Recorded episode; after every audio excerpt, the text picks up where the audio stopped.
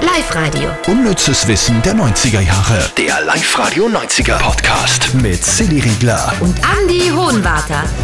Ich glaube ja, wer unseren Podcast hört, der weiß auch genau, wie es ist, wenn man Urlaubsfotos erst zwei Wochen nach dem Urlaub sieht. Dieses Gefühl, weißt du, damals mit der Kamera, mit den Filmen, ja, ja. dann hast du es aufgeben und dann dieses Gefühl, dann dauert es eineinhalb bis zwei Wochen oder so und dann, weißt du, dann dieses Gefühl, wenn es dann äh, zum, wie nennt das Kassen, Fotogeschäft, Druck. Drogerie oder so, Ja. und dann dieses, dieses, äh, diese Aufregung. Wow, wie sind die Fotos geworden und schau ich gut aus und, und sind die eh, weißt du, du hast ja die schönsten Fotos, war mir, oh, da hat der Blizzard funktioniert voll oder Und irgendwas. Mhm. verwackelt, ne? Und man hat ja trotzdem Zeit für das, ne? Dass Ja, du dann ein natürlich. verwackeltes Bild hast. Obwohl, nein, die, die hast du alle zurückgeben können. Wirklich? Den hast du nicht nehmen müssen, alle. Du hast halt auch nicht gekriegt, aber du hast eine Zeit. Dass du einfach dann die Abzüge hast zurückgeben, das ist nicht Zeit.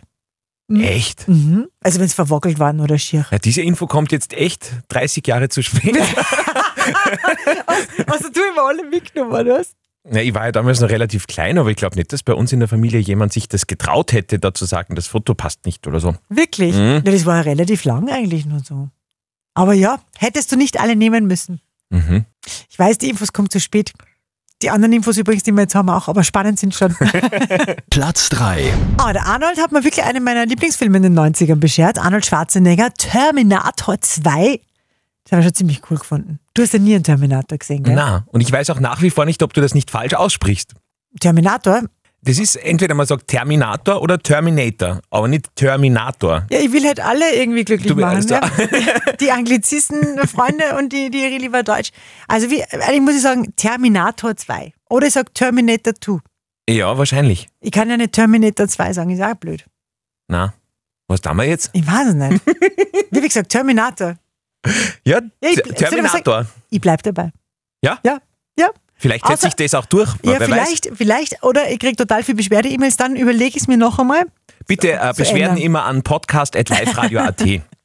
Okay, also Terminator 2, na, Terminator Du. Ah, Dö. na, de, de, Terminator 2 war cool. Terminator De ist in die Kinos gekommen und äh, wie ihr wahrscheinlich wisst, redet der ganz, ganz wenig im Film natürlich, er ist ja auch eine Maschine. Aber jetzt hat sich der Andi ausgerechnet, wie viel der pro Wort bekommen hat an Geld. Er sagt in diesem ganzen Film insgesamt nur 700 Worte. Also ihr kennt die ja, I'll be back, hasta la vista baby. Und äh, summa summarum war sein Honorar für diesen Film 15 Millionen Dollar. Jetzt muss man das ein bisschen dividieren und dann kommt raus, pro Wort hat er 21.429 Dollar bekommen.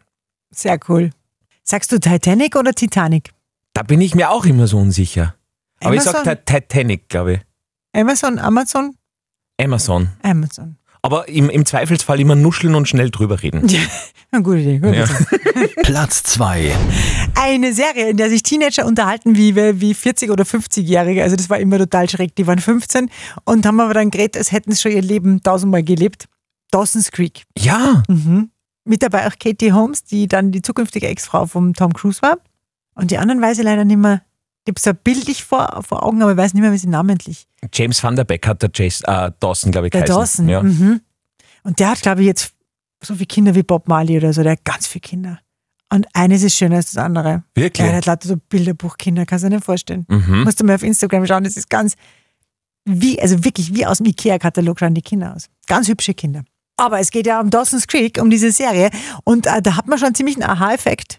Ja, weil es einfach überhaupt nicht Ja. passt. Also es geht um die Drehbücher von Dawson's Creek, die hat ein gewisser Kevin Williamson geschrieben und das ist auch der Autor gewesen vom größten Horrorschocker der 90er, nämlich von Scream. Ihr wisst schon, Scream ähm, mit, mit einem Messer, mit Schrei, mit Maske und äh, der schreibt nach wie vor ganz erfolgreich Serien. Allerdings jetzt nicht mehr mit solchen Dialogen wie Dawson's Creek. Vampire Diaries zum Beispiel stammt auch aus seiner Feder. Vielleicht hat er auch in Dawson's Creek sämtliche äh, tiefergehende Gedanken schon verarbeitet und drum hat er dann Scream geschrieben, wo nur mehr gesplättert wird und getötet. Ah, das Scream, die Reaktion war auf die furchtbaren Figuren bei Dawson's Oh, Creek. das kann auch sein, Ja. dass er da seine Aggressionen dann losworden ist. Ja, ich verstehe. Ich bin mir immer so dumm vorkommen bei Dawson's Creek. Das ist echt. Hab mir Schau. gedacht, ja, ich war ja da auch gerade so 15 und habe mir gedacht, wie reden denn die und wie rede ich? Das ist ja furchtbar. ja. Ja, der kann jetzt nichts dazu sagen. Kommen wir mal lieber zu Platz 1. Platz 1. Da hast du ja was Tolles recherchiert. Das muss schon Spaß gemacht haben, das zu recherchieren. Die drei ungewöhnlichsten Barbie-Puppen der 90er Jahre. Sag an. Du hattest keine davon, glaube ich, gell? Haben wir schon? Na, ich glaube, ich habe mein Leben nur eine Barbie gehabt. Oder zwei maximal. War nie so eine Barbie. Und was waren das für Barbies? Blonde. Blonde. Mhm. Nein, ich weiß, ich kann mich nicht damit mich nicht auskennen. Eine Spezialedition. Ja.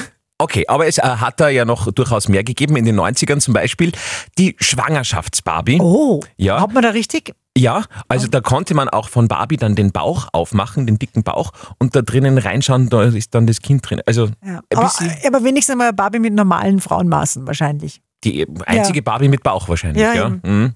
Dann hat es auch eine Arschgeweih-Barbie gegeben. Ah, genial. Also sehr super, die war dann hinten oberhalb ihres ähm, Hinterns fesch tätowiert.